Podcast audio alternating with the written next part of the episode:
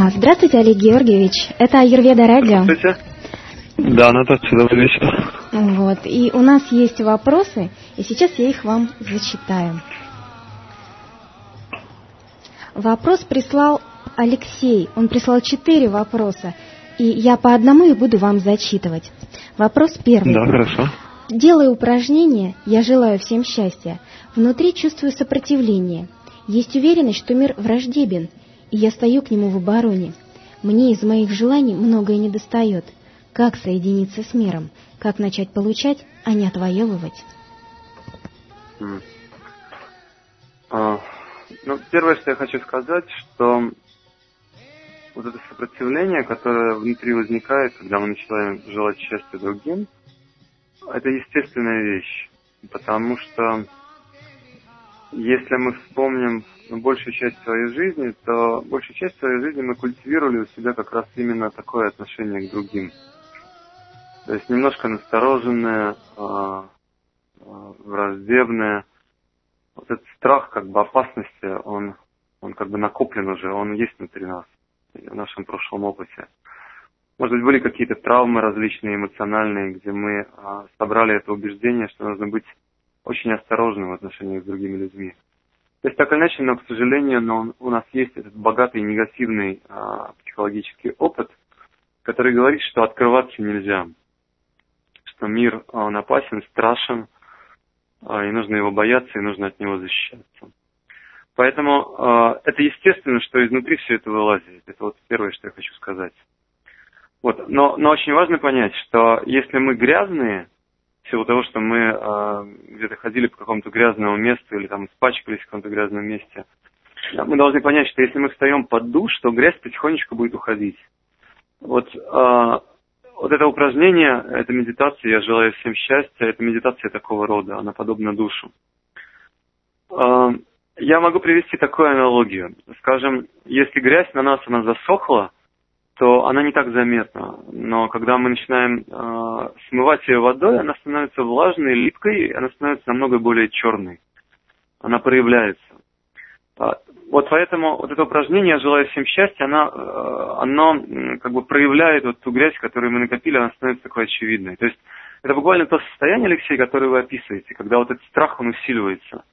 Желание обороняться, несогласие с этим упражнением, какой-то протест внутренний – а, идет усиление всего этого. То есть, иначе говоря, та чистая энергия, которая связана с этой медитацией, я желаю всем счастья, она вступает в противовес и в противоречие с той низкой, темной энергией, которую мы накопили а, в, своем каком-то опыте жизненном. Вот. А, и что важно, важно просто продолжать это делать. В какой-то момент это уйдет, не сразу, я хочу сразу сказать. А, но потихонечку это переключение произойдет. Просто нужно продолжать стоять под душем само по себе это упражнение, оно и есть э, целительное средство, нужно просто его применять. Таков ответ на ваш вопрос. Вы спрашиваете, как открыться к миру, как соединиться, как соединиться с жизнью. Нужно просто продолжать делать это упражнение. Это вот первый мой ответ. Второе, что очень важно понять, что само по себе это упражнение, э, это только начало пути, это первый шаг. Э, оно открывает ворота вот в это чистое, такое щедрое э, сознание, сознание открытости по отношению к другим. А, и важно не только это говорить, а, но важно также это и делать. То есть важно какие-то совершать поступки в этом умонастроении.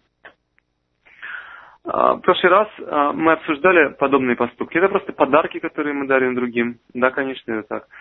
Это одно очень интересное психологическое умонастроение, которое, о котором подробно говорит в своей книге Стивен Кави, один из таких очень известных современных психологических авторов – западных, когда он говорит, а, если вы хотите построить отношения с другим человеком, старайтесь больше думать о его позитивных качествах характера.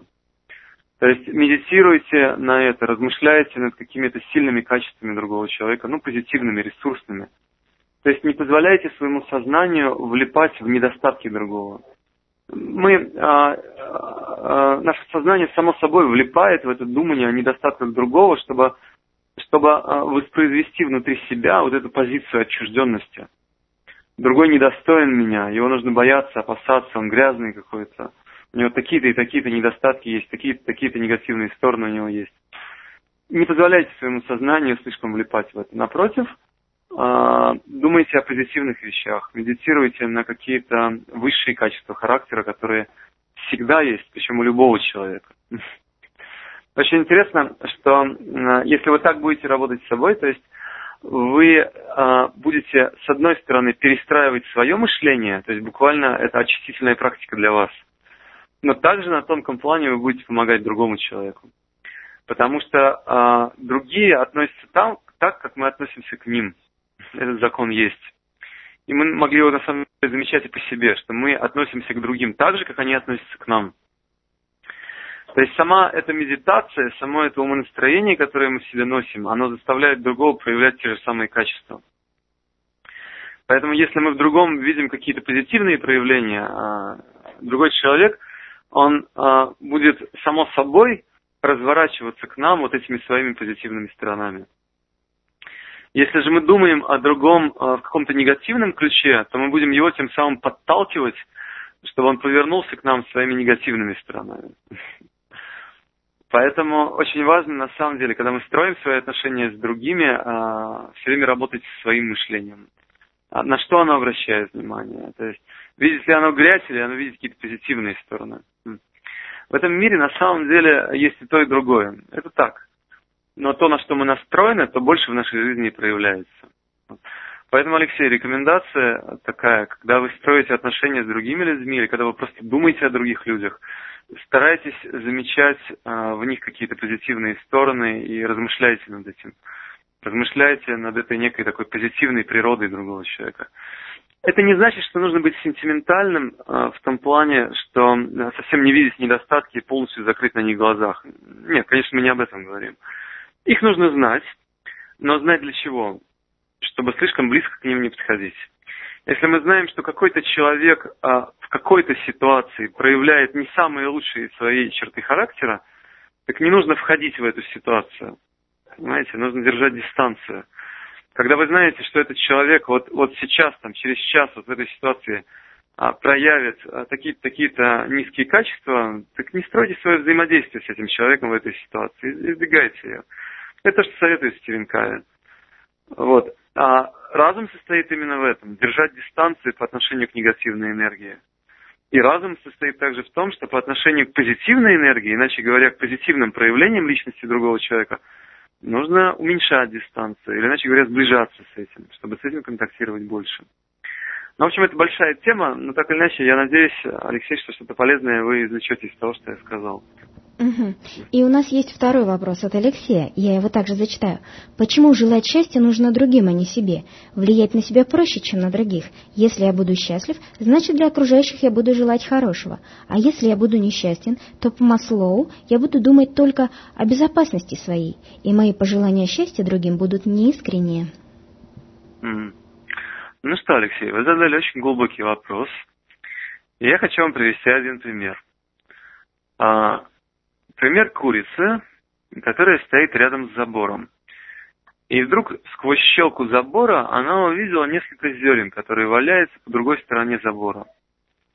Она сует клюв э, в эту щелку и пытается достать эти, эти зерна.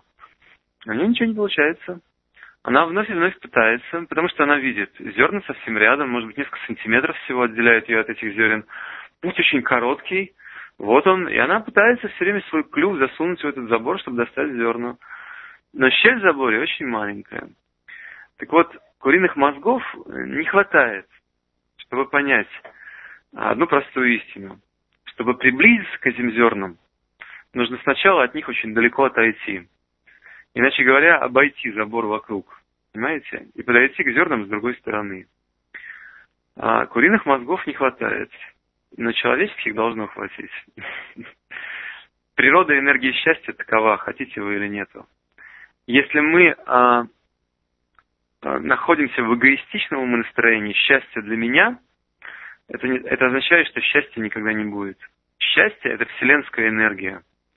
И есть определенный способ, как мы строим свой контакт с ней. Мы, свой, мы строим свой контакт с энергией счастья тогда, когда мы начинаем эту энергию дарить другим. А, иначе говоря, вот когда мы начинаем идти в другую сторону от самих себя, как вы говорите, То есть вместо того, чтобы желать благо себе, я начинаю желать благо другим. Да, действительно, я начинаю от этих зерен отходить в сторону. Но это единственный способ к ним приблизиться. Так устроен мир просто, знаете. Эгоистичное сознание устроено так. Э, вот счастье мне. Я хочу наслаждаться. Вот эти зерна совсем рядом. Нужно вцепиться в них и никому не давать. Это то, как мы можем потерять полностью контакт с энергией счастья. Еще раз.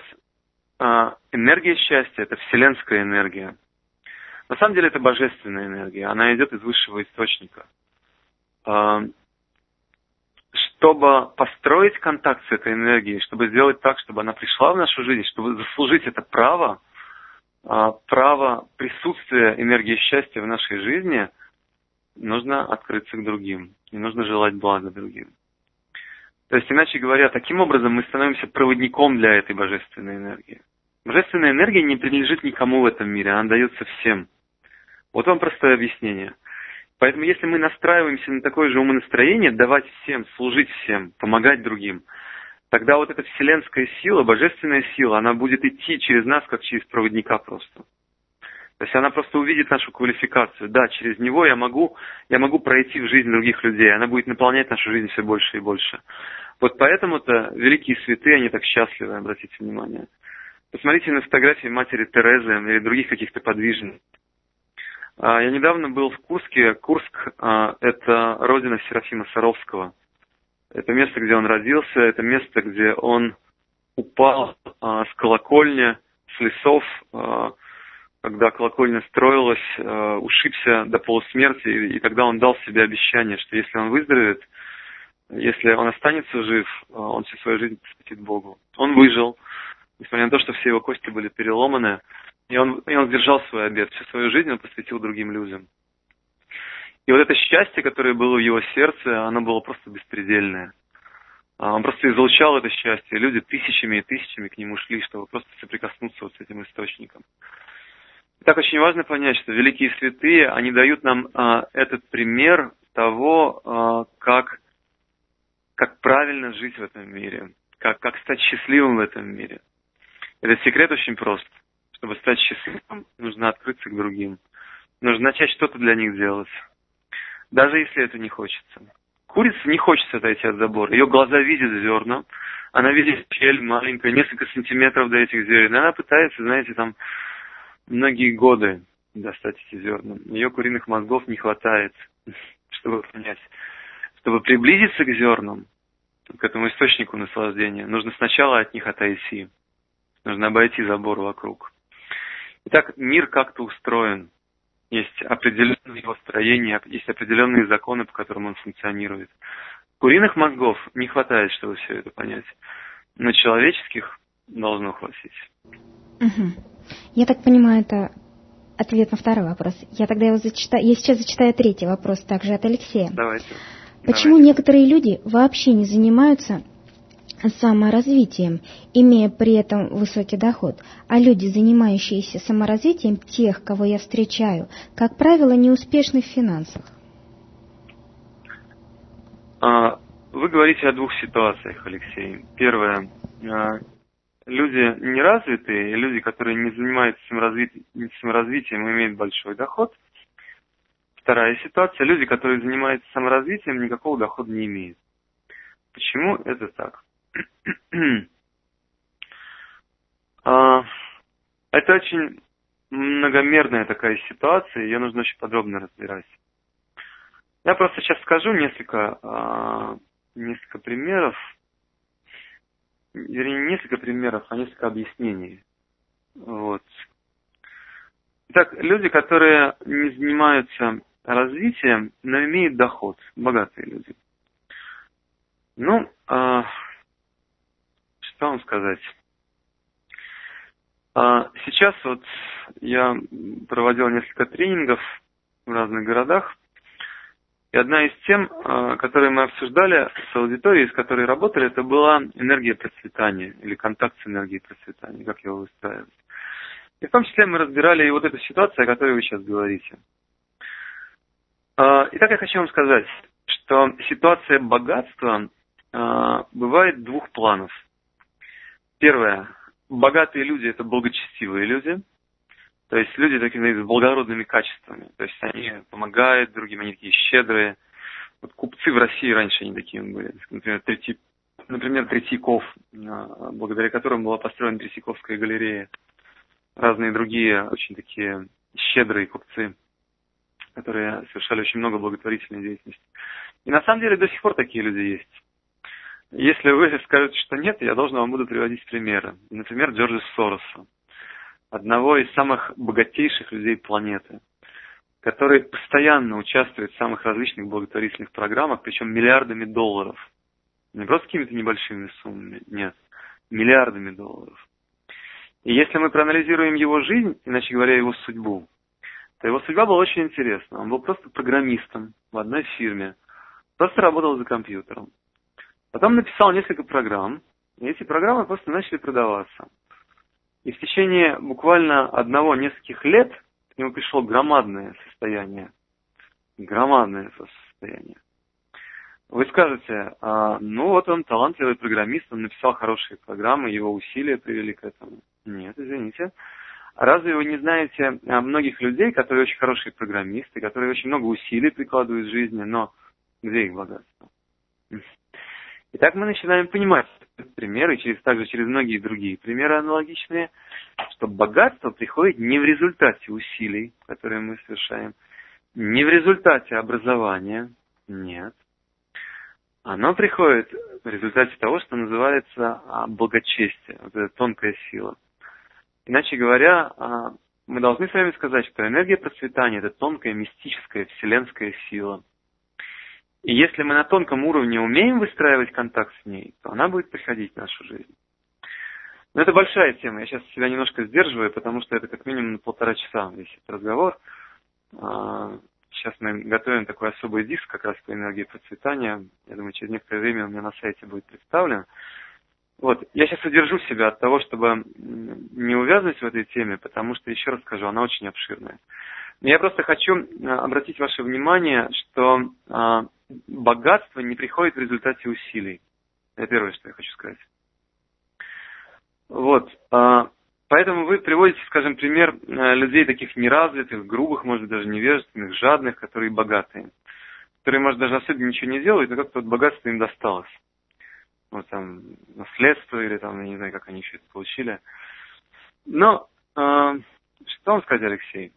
Э, вы смотрите на ситуацию настоящую, то, что имеют эти люди сейчас, но вы не знаете, что будет в будущем.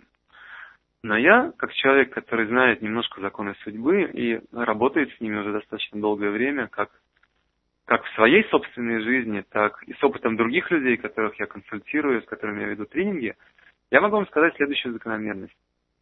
И если человек жаден, если он скуп, если он э, позволяет себе грязные поступки в бизнесе, то этим самым он разрушает свой контакт с энергией процветания.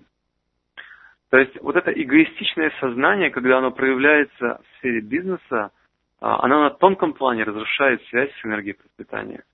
Это не придет сразу. Если у человека большой запас благочестия, может быть, в следующей жизни он потеряет все.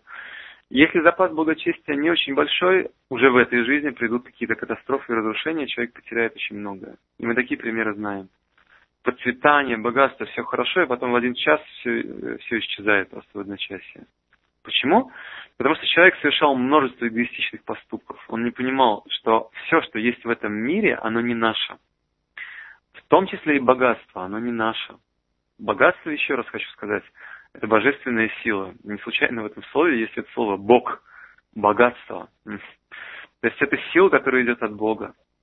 Поэтому если человек груб в этой сфере, если он невежественен, если он действует очень эгоистично, а, то на тонком плане он разрушает свою связь с этой энергией.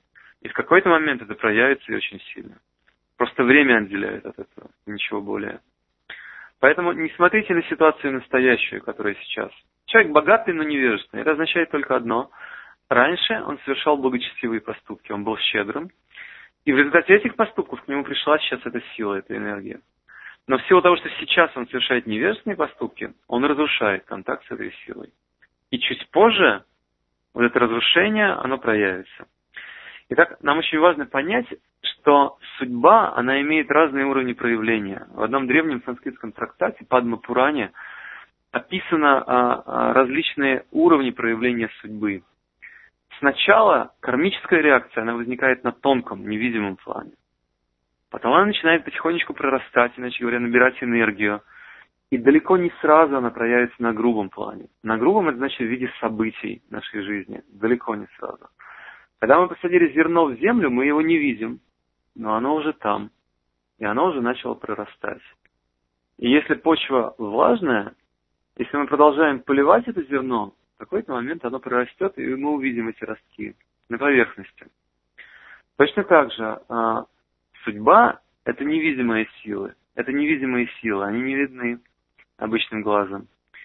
А, если мы не знаем законов судьбы и совершаем невежественные поступки, это означает, что мы сажаем семена вот этих вот негативных реакций, разрушительных реакций, которые чуть позже придут в нашей жизни. Опять, только время отделяет нас от того, как они проявятся на внешнем плане нашей судьбы и разрушит то, что мы имеем. Ну вот, небольшой такой короткий ответ на ваш вопрос. Но вы еще, правда, одну вещь спросили, почему люди, которые занимаются саморазвитием, не богатые. Опять это большая тема. Здесь о многом очень можно говорить, но хотя бы вот одну вещь, которую я скажу. А, очень часто люди духовную практику понимают что неправильно. Они понимают, что духовную практику, а, духовную практику а, нужно отказаться от всего остального. То есть люди понимают занятие духовной практики как бы такое в противоречии к этому миру. Они начинают бояться этого мира, куда-то спрятаться, мир противный, нехороший. Это неправильное понимание духовной практики. Потому что этот мир имеет божественную природу. И духовная практика, она, наоборот, должна раскрывать у нас это видение. Так, в силу вот такого умонастроения, которое, к сожалению, достаточно часто э, у людей появляется, когда они входят в духовную практику, это называется ложное отречение. В силу этого у них нет никакого богатства потому что у них есть такое вот э, некое отчужденное настроение, э, такое отгороженное настроение. Естественно, что реальность им отвечает той же монетой, которые, которые, они, которые они платят сами.